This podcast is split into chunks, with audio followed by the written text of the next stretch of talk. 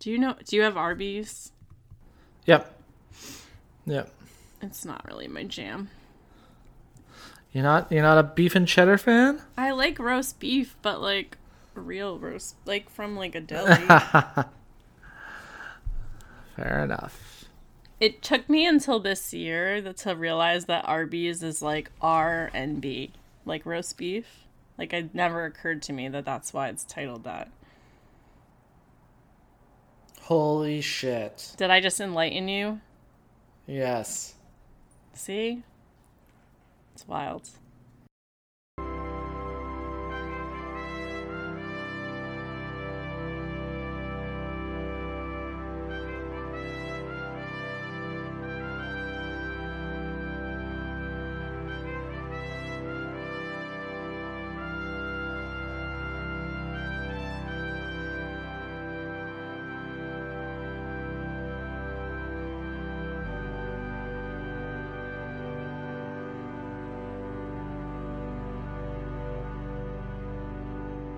Hi, I'm Elise.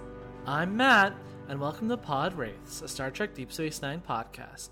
If this is your first time joining us, we're two friends watching Star Trek Deep Space Nine and sharing both our deep and irreverent thoughts on our favorite Star Trek series. This week, we're talking about Season 4, Episode 13, Crossfire. Teleplay by Renee Echeverria and directed by Les Landau. Crossfire aired on January 29th, 1996.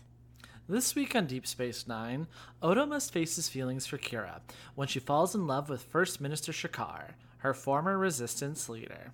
You'll get caught up in the crossfire. Did you have that game in Canada, like in the 90s? It's not. Maybe. Probably. It's not ringing any like bells for me specifically. But what bells it is ringing? Do you remember Crossfire on CNN, like in the early 2000s? Yeah. It's funny. It's funny that you asked because for a long time I like got the two things confused and I thought that the Crossfire game jingle was the Crossfire TV show jingle. Like I melded the two memories. But yes, I am very aware of Tucker Carlson and Paul Begala and their Crossfire show. It was a fucking mess. I just hate that I've known who Tucker Carlson is for like half my life. Yeah. It's him and his stupid bow ties. I mean, bow ties are cool, but not when Tucker Carlson's wearing one. Yeah.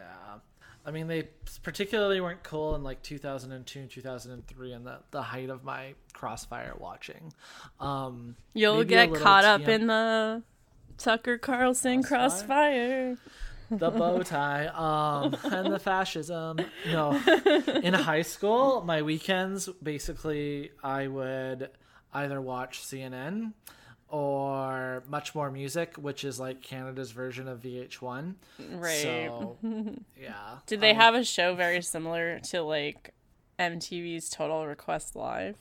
Not so much, but a lot of it was like the VH1, like, nostalgia content, like behind the music, pop-up or like video, countdowns, and pop-up video too, and like all that. I love pop-up video. You could pretty much get me to watch anything with like a pop-up. Like I used to watch that dating show, that like Blind Date. Yeah, that had the pop-up stuff. Yeah. Pop-up was real important in the 90s and early 2000s. What was it important, or did we just like it because we have undiagnosed ADHD? Probably. We just like little factoids and like snide comments. So great. Elise, did you or did you not remember this episode, lucky number 13? I think vaguely, but not really. I remembered the scene where Kira told Odo that she likes the belt that he wears. That is a scene I remember, but I think it's because like I've had conversations about that, not like because I remember watching it the first time. Because the belt is for fashion, not function. Yes. I mean, a shapeshifter does not need a belt. Like, they don't actually have real pants that need to get like held together.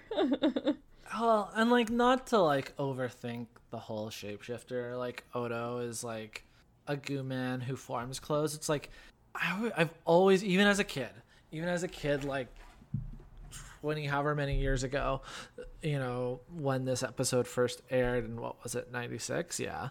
So was that like 7 years ago or 17 years ago? Are you kidding me? That was 27 years ago. Fuck. Okay. Anyways, like watching it back, like in the 90s.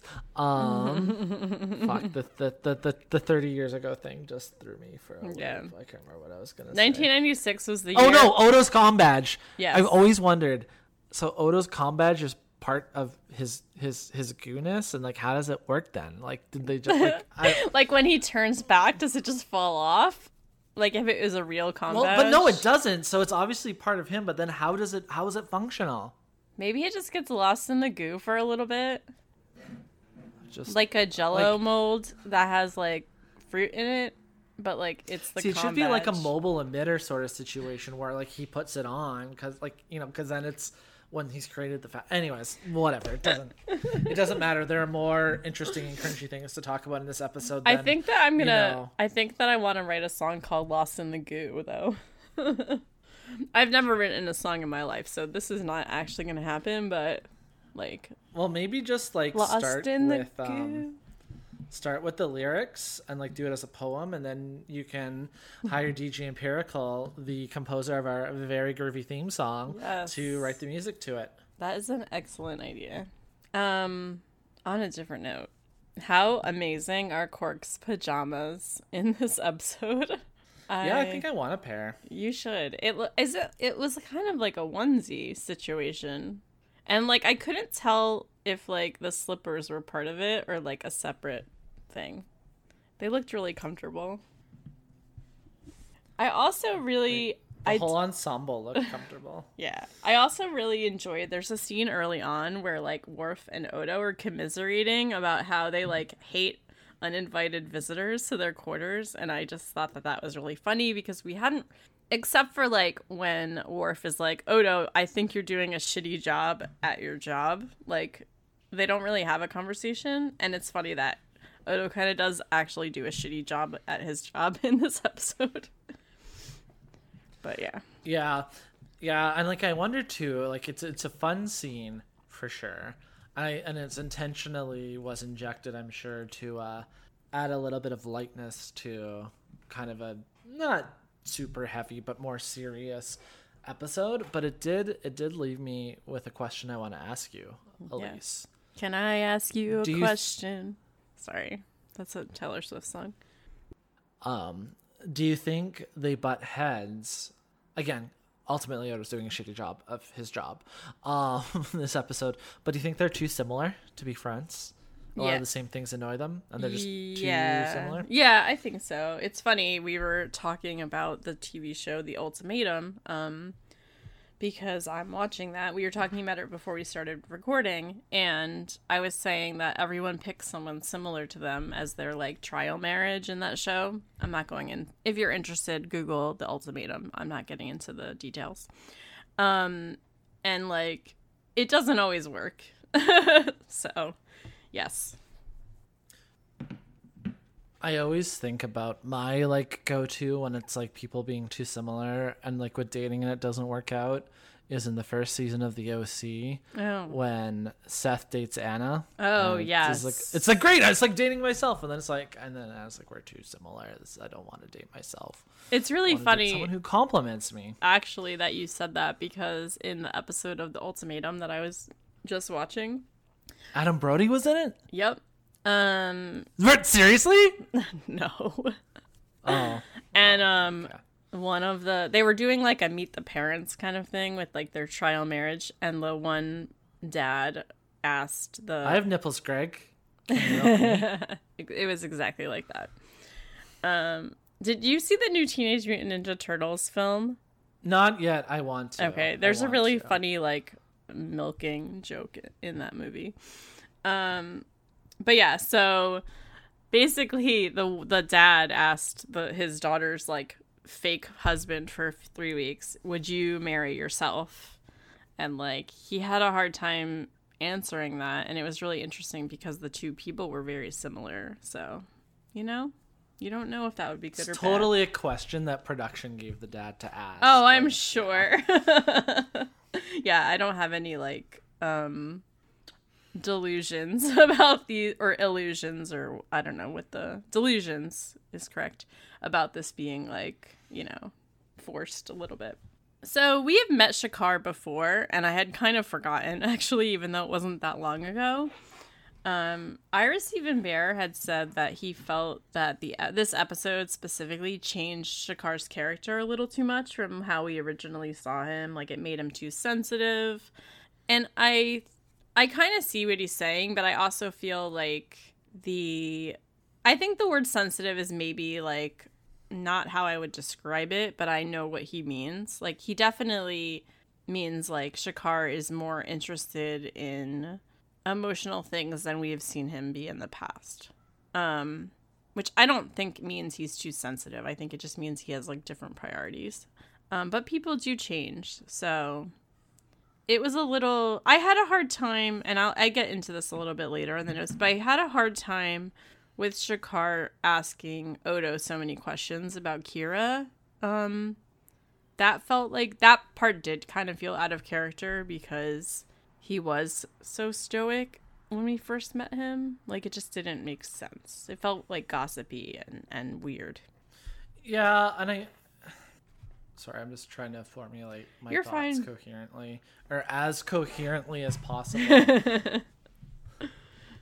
I wonder how much of the characterization of Shakaar in this episode is presenting a foil to Odo as the, you know, traditionally, like, stoic, like, stiff upper lip sort of, you know, suffering in silence sort of, you know, person, like, unable to share his feelings, or feeling like he's unable to share his feelings, and then Shakaar being the, like, you know, emotionally, like, intuitive one, or the sensitive guy, the nice guy, if you will, who, you know, air quotes, wins Nereus's heart, right? Like, so I wonder if, like, how much of is that, like, and I don't even know if that's necessarily, like, intentional, but just kind of, like, something, some sort of form of, like, you know, internalized that these can, you know, these are, they're, which way Western man, it's like one of these two avenues is available to you, and really it's like humans, even men,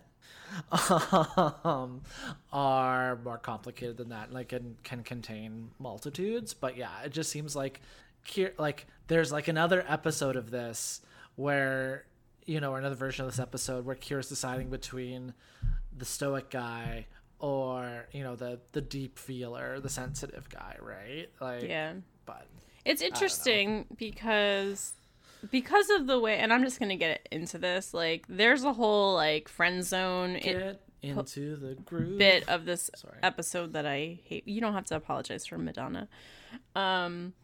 Where, like, I almost feel like because Odo is the friend, that he is, like, the nice guy. You know what I mean? Like, he's the person that Kira goes to talk about stuff. And, like, so that I read it a little bit differently. Where I thought, like, okay, Odo was, like, the best friend, and this other guy was, like, the exciting, like, adventure guy, I don't know, who, like, isn't scared to say how he feels. That's fair. I think that's a fair reading. Yeah. He's, like, the ducky. Exactly. I almost said that. I literally almost said ducky, and now I wish I had, because we were literally thinking, our brains, they're good. Yeah. Yeah, I definitely. Speaking of, you know, eras of films and teen romances that give us complicated feelings that you didn't necessarily have the first couple times you want it, that's Ducky's Pretty in Pink, right? Just for folks who aren't aware. Yeah. Mm-hmm. Yeah. I forget what the other guy's name. Classics. I forget what. Oh, that reminds me. I was watching something, like, yesterday, and there was, like, a John Hughes, like, film festival in it, and now I don't remember what it was. I think I started watching Blaine or Steph. Oh, Blaine. Oh, what a horrible name. Blaine McDonald. That sounds like such, like, a 80s hot boy name. Blaine McDonald sounds like a farmer. I'm sorry. I mean, that's not, like, an insult, because there's nothing wrong with being a farmer. Blaine McDonald, and I'm gonna sing a song for you all. He's bouncing off my booty cheeks. I love the way he rides. I love that that is what you were going for, and I'm deep inside. And I'm like, old McDonald had a farm. Like that's like where my brain went. Oh, that's funny. So I hate friend zone nonsense in all media. I find unrequited love mostly boring, especially when the other person like is not shown to have any sort of potential interest in the person that has the unrequited feelings. This show basically shows that Odo has been waiting for Kira to get over the death of Barail. Yeah. And then basically this other dude comes and steals his thunder. It's very cliche. And I find it really tired. Yeah. And I know when we were like messaging back and forth as I was watching the episode yesterday, it was actually kind of very similar to a couple years ago when we both rewatched the first Sam Raimi yes. Spider-Man from 2002, and the whole like idea of the friend zone, and then it's like the episode doesn't. Okay, I'm trying to decide how I want to phrase this. This is a safe space. This is a censorship-free space. Hold your judgment, please. No, I don't think the episode explicitly makes this textual. Right.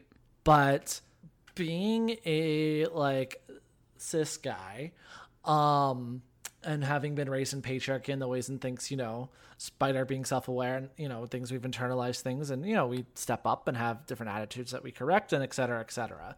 But the episode doesn't explicitly say this, but, in any sort of, friend zone sort of space, which is I think very much what this is, whether that term was as ubiquitous in 96 as it has been for the last 20 years. I don't know, because apparently it's 37 years ago. 27 don't age us another 10 years.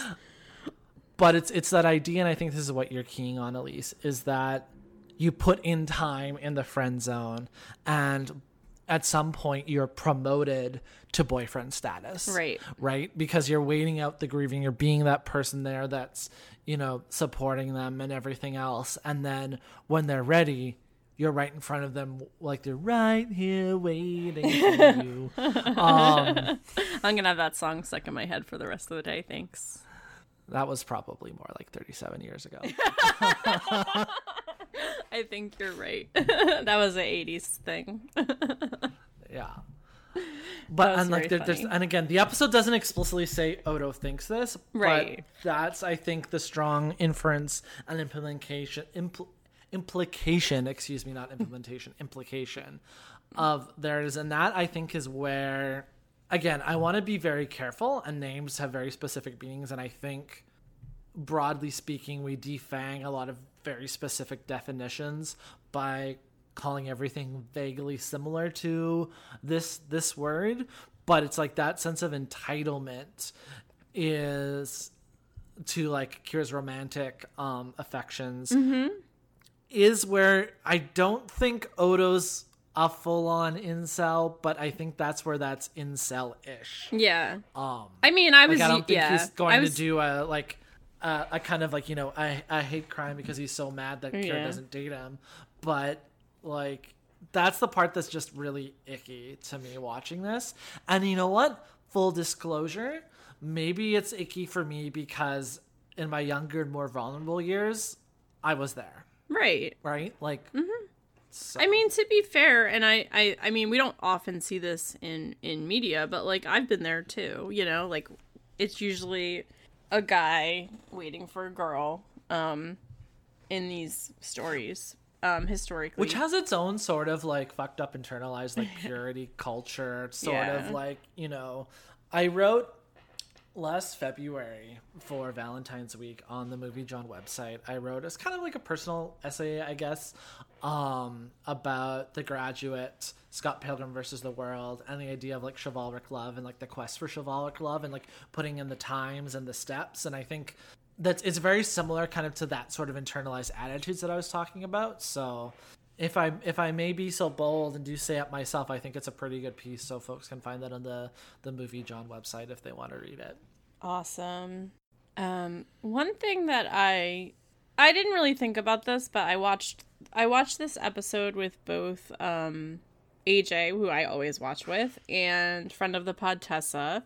And Tessa mentioned that everyone in this episode kind of treats Odo as if he's asexual or doesn't have emotions or sexual feelings. And I don't mean that like Shakaar is talking to Odo about Kira in a way where he's asking all these questions, but he just assumes that like Odo's only friends with Kira, that there's nothing more there. And Kira talks to Odo about Shakaar and stuff without being like, hey, like they're very close friends. And like, I know I live in a world where friendships and romance and sex can be blurry. And I know that that's not true for a lot of people.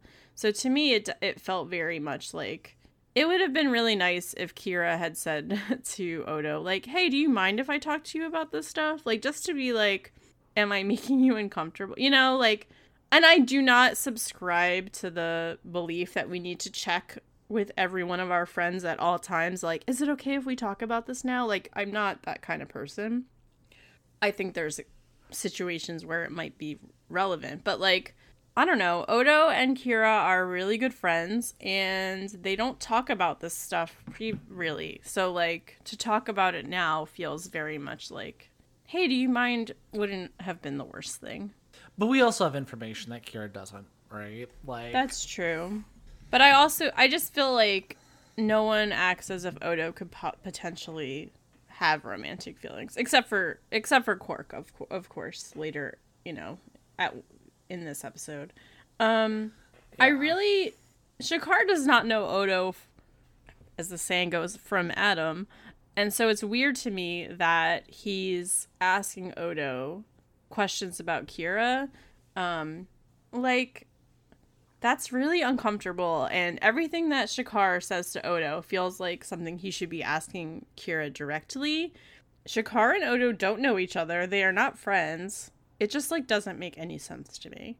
Like, if someone that I didn't know was, like, asking me if, like, you had said anything about them, like, I would be like, fuck off. Like, that's, talk to Matt. You know what I mean? Like, it just didn't make sense to me that he would do that. And then AJ joked, does Shakaar want Odo to change into the do you like me YRN note? Like, that, like, middle school kids would write each other. My friends, if you do, don't be afraid to take me by the hand.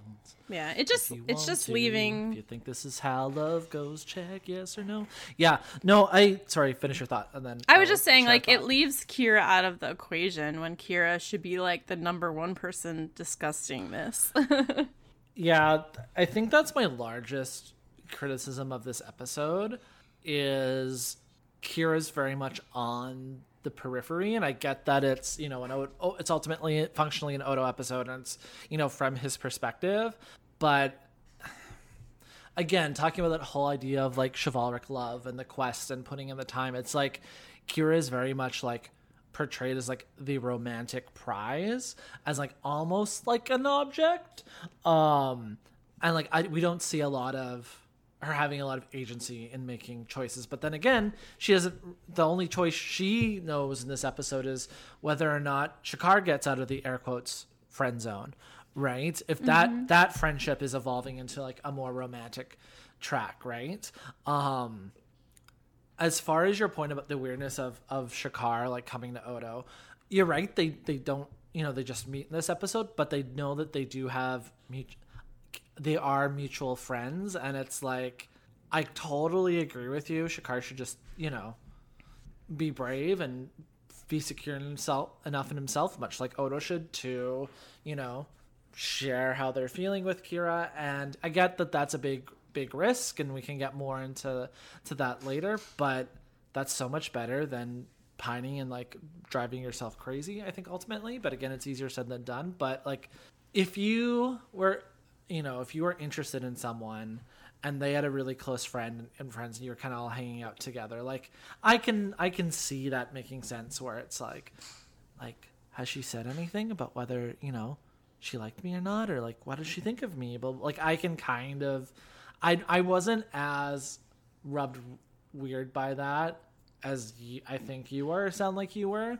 I just think because so episodes from Odo's perspective, it feels extra weird because clearly that's something that Odo doesn't want to entertain because he also wants to pursue Kira, right?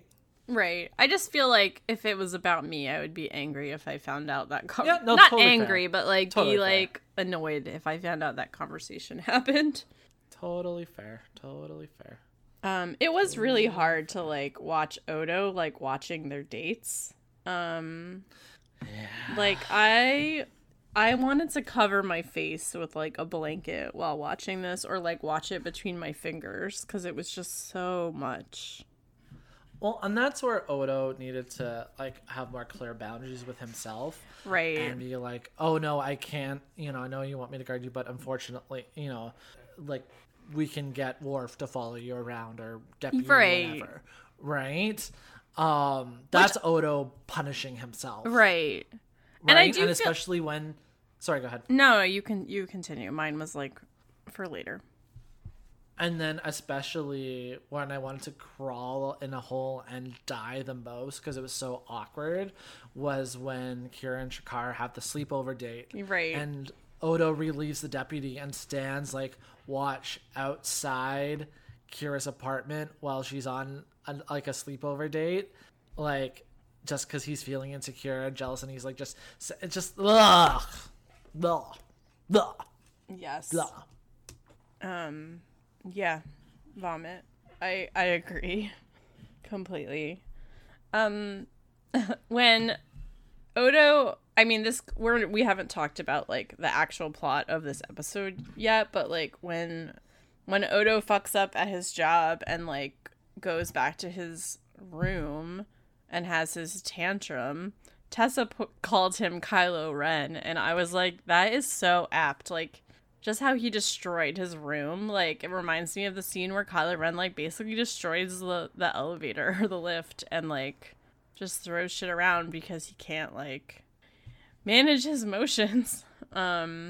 What? Are you saying that, like, completely internalizing your feelings and not having a healthy outlet to process and discuss them can lead to explosive behavior that involves, you know, Kylo Ren like temper tantrums? I don't believe it. That's exactly what I haven't lived.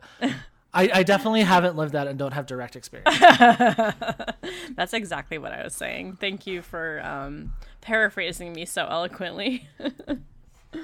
I do get what girl. I do. What girl? I'm happy that Odo is able to put up boundaries towards the end of the episode.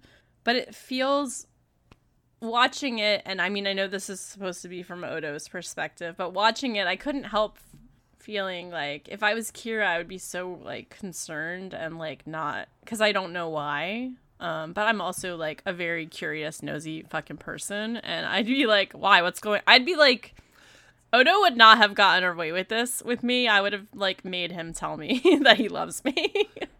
Like, that's where this conversation would have ended, which is, like, obviously what Odo's trying not to do. But I'm like, Kira just is like, okay, like, at the end, like, she suggests a different thing, like, oh, we could do it at a different time, and or whatever, and he's just like... about the criminal reports. Yeah, and, like, I just would not, you know me, I'm, like, such a prodder. I'd be like, no, like, tell me exactly what you mean. Well, and I think, okay... Thank you. You've helped me, like, crystallize something, too, and I talked about, like, you're welcome. Kira having no agency. You're welcome. I appreciate that. Thank you.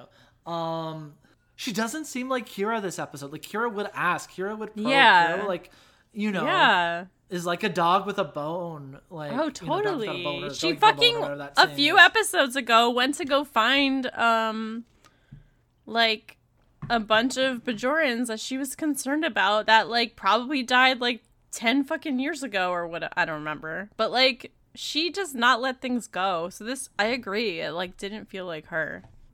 And I mean, I know sometimes we can all act out of character when we have that, you know, initial butterflies and new relationship energy, but like we don't totally like, I don't know.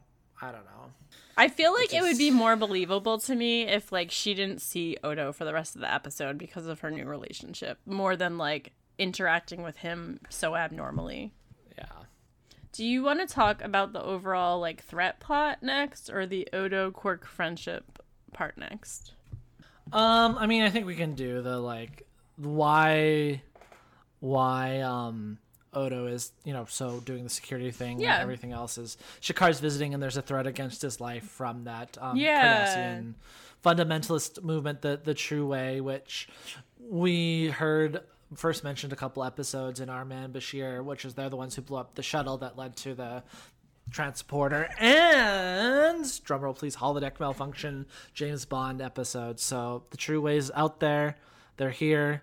I mean, maybe they're queer. I don't know, but they like the fascist Cardassian government they're trying to bring back. So, you know, maybe they're not queer then. But so Sisko wants them to, like, cancel this conference. They're refusing.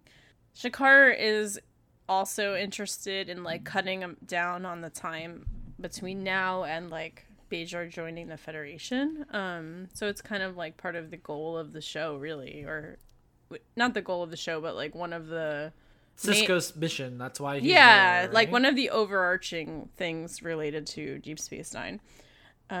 So they've upgraded security. Eddington is on leave. Probably the actor couldn't come back, or they didn't want to pay him. Didn't get too far into that. So Worf is filling in, which is fun because Worf was in charge of security on the Enterprise D. So it's, like, fun to watch him be doing security again. I felt like we've never seen Odo get this distracted where he, like, fucks up at work before.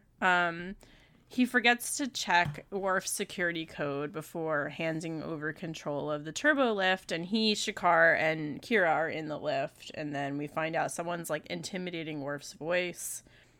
And then Odo does some, like, thing where he uses his body to stop the lift from falling, and I think it was really interesting. I forget which person said this, but, like, one of the people that work on this show said that they had a hard time with, like, how to handle this because they didn't want to make Odo into, like, Superman, you know? Yeah. Like, after you can be Superman, like, there's no threat that you can't handle.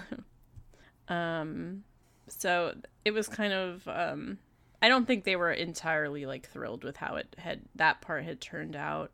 One thing that felt kind of strange is that Sisko dropped it when Odo was like, I got distracted, I don't want to get into it. Like, that felt like something that also should be poked and prodded. Like, there has to be an official report about what happened. So I'm finding it hard to believe that Sisko just lets this go, but that's what happens. The stuff I liked in the episode the most was the Quark and Odo stuff. Me too. Well, we find out that Odo's quarters are directly above Quark's, which I think is really funny. I really think Quark is, like, unbelievably kind to Odo in this episode.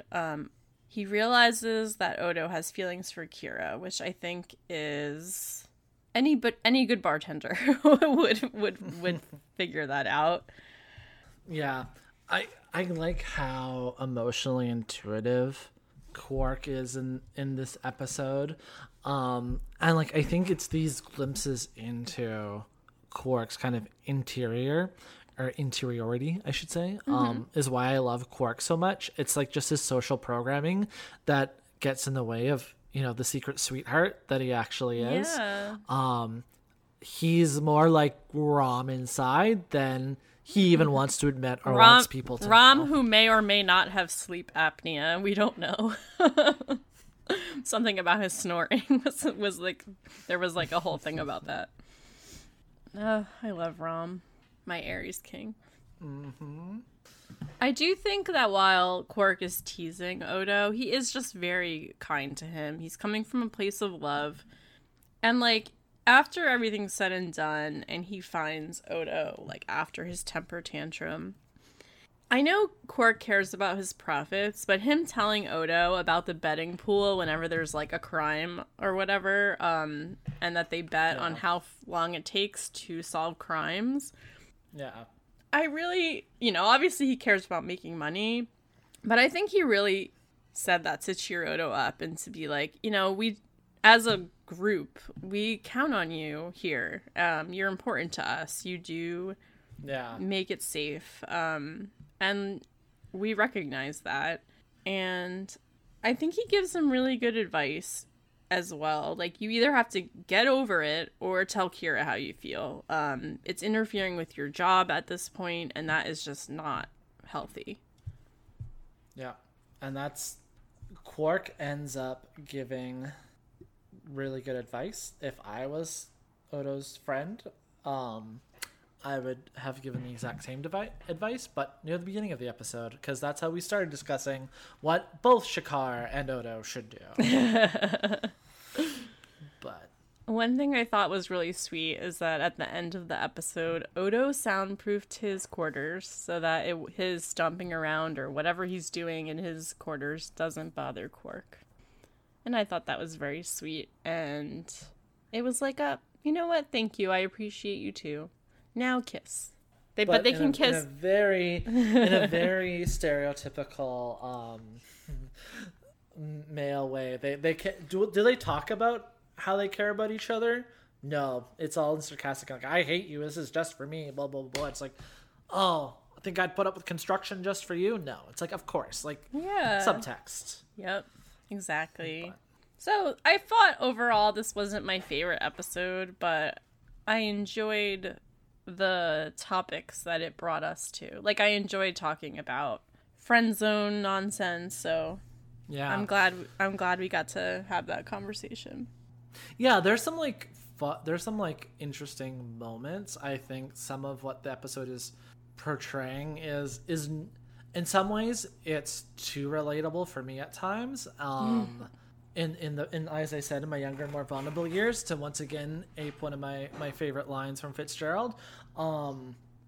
Yeah, it's like awkward to kind of watch at times, but it's, I think for me individually, it's metrics of, you know, how I've changed over the last 27 years and like my perspectives and everything else, right? So. Yeah, and I think that's something to celebrate. I don't mean we should have a party. Like, I'm sure you weren't the worst person ever. I just meant, like, progress is good. I mean, like, you know, I mean, I don't think I was. But, again, two things can be true at once. Someone can think that.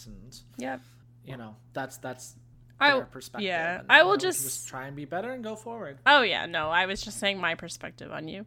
But I also feel like there was a lot in this episode that I also felt, like, relevant to my life as well, and how I've changed for the better.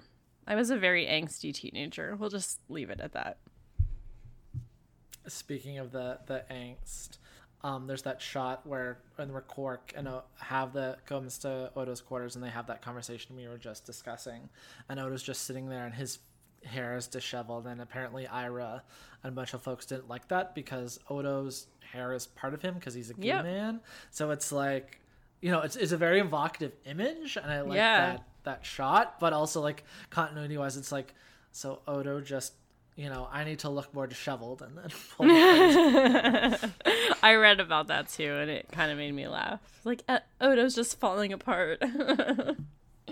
I mean, he did just help stop a coup on Earth, so you know it's been an emotionally tumultuous time for Mr. Odo. Yep.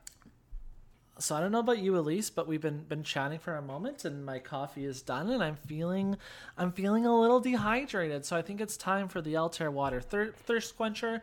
Altair Water, within the context of Star Trek, first being mentioned by Dr. McCoy in Star Trek 3. Possibly as a reference to Alta from Altair 4 from the 1950s science fiction epic Forbidden Planets. So, Elise, who are you thirsting for this week? I will say that I do think that Kira and Shakaar are actually very cute together. He's way more interesting than our favorite unjammed piece of toast, Barial. He has a resistance fighter past, etc., etc. If he had talked directly to Kira instead of asking Odo questions, I would be way more into it. But one thing I just appreciate is that Star Trek, and especially Deep Space Nine, just lets people be sexual. They show us that Kira had a sleepover with a man and it was romantic, and like that is nice because that is how people act. We are sexual beings, most of us. Yeah, it's like, would the MCU have like a, you know, extensive part of the plot being that two characters banged off screen? No, probably it wouldn't. Not. Nope. We'd either see it kind of on screen if it was Tony Stark, or it would be nobody. See, but that was not to get into MCU discourse, but like that was early on, right? That was when they were still letting Tony drink. Yeah. I haven't seen him drink since Iron Man 2. I didn't realize that. Yep. Considering it was such a big part, and then as it got bigger, and then Disney got sole control. Anyways, I wonder if that'll be referenced in an upcoming book on the MCU. I have that book pre-ordered, so I will find out. I don't have any kind of thirst quenching for this episode, but my candidate for the most Star Trek thing is a reused effect shot. Shakaar's shuttle, when we see it at the beginning of the episode docking with the station, is a reuse of the Wadi ship docking from season 1's Move Along Home. Yeah, I didn't have anything, but I will co-sign yours. I think that is very Star Trek. Especially since I know. I was really excited to read that. I was like, "Oh, Move Along Home rules." It reminded me of the Marine, then 3 more. Other Marine. Sorry, go ahead. You're fine. I was just dancing. It reminds me of the ship getting blown up scene that gets reused so many times in the TOS era the movies. Bird of Prey? Yes. Yeah. Well, and just the one that gets me is, and I know it's like a budget thing, that it's like, they reuse the Bird of Prey the explosion from Star Trek 6, from the finale of that, for, as part of the final act in Next Gen. And it's like, this was literally the last movie and you're using the effect shot. Like, it hasn't even been like a minute. Yeah. Anyways, yeah. And the fact that it's like in a film makes it almost worse to me. Like on a TV schedule, I can understand it a little bit more and I'm a little bit more forgiving of it. Right. But like in a so-called major motion picture, it's like, come on, folks. So, Crossfire, mixed feelings, but more entertaining to watch than Paul Begala and Tucker Carlson yell at each other. So Begala, sorry. There's that. Yeah, Begala, sorry. I mean, it's fine. I can't. Wasn't it James Carville at first and someone else when it first started? Yeah, James Carville, whose wife probably loves Tucker Carlson. I'm just joking, but James Carville's wife is famously she was like a Bush person. Well, I mean, James Carville, not to get too into 30-year-old political discourse, but like James Carville, for folks who don't know, was kind of like instrumental in the Clinton years and the Clinton campaigns in the 90s. And you're looking at that whole period, and like this is the kind of the same Tony Blair thing in the UK, where it's like, yes, these are the left-wing parties, but they're being elected and they're moving more to the center, and it's more kind of like a soft conservatism. So not totally surprising that his wife would be more on the other side. 'Cause it's not like they were really that left wing to begin with. Exactly. Come for the discussion of Odo's unrequited love. Stay for 30-year-old, stale political analysis. Actually, speaking of which, I don't know if they're still together. They probably are. But do you know who Maria Shriver was with most recently? Are she and Arnold not together anymore? Oh, they haven't been since that affair and the love child thing came out, like 15 or 20 years ago. Jesus Christ. Yeah, she's with Matthew Dowd, who was one of the head strategist for Bush in 2000, and like previously like for the governorship, and like. It was him and another aide whose name I forgot, who are instrumental in that whole kind of like compassionate conservatism brand that pre-9/11 Bush was peddling, and then I just want to say the neocons got their hooks in him even more. The reason why I'm not totally crazy for not knowing this is because in 2021 is when she and Arnold got divorced. So it was only 2 years ago they officially got divorced. But they've been separated for a while, hadn't they? I don't know. I mean, it doesn't really matter, but I was unaware. It doesn't matter. All right. Well, thank you. You're right. She filed for divorce in 2011. So they were going through a divorce for 10 years, apparently. I mean, I'm sure they had a lot of complicated assets to figure out. Yes. What does this have to do with Star Trek Deep Space Nine? Nothing. All right. Until next time, Elise, where can folks find more of you on the internet? You can find me not commenting on Maria Shriver's relationship status on Twitter, Letterboxd, and Storygraph at chicken_tendi. That's Tendi.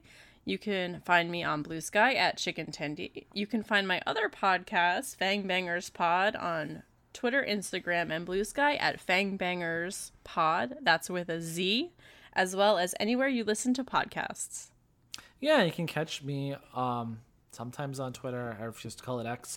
Letterboxd and Blue Sky at Mattyhugh, MattyHughh. You can catch us together on Twitter, Instagram, and Blue Sky at Pod Wraiths, and you can also email us at podwraiths@gmail.com.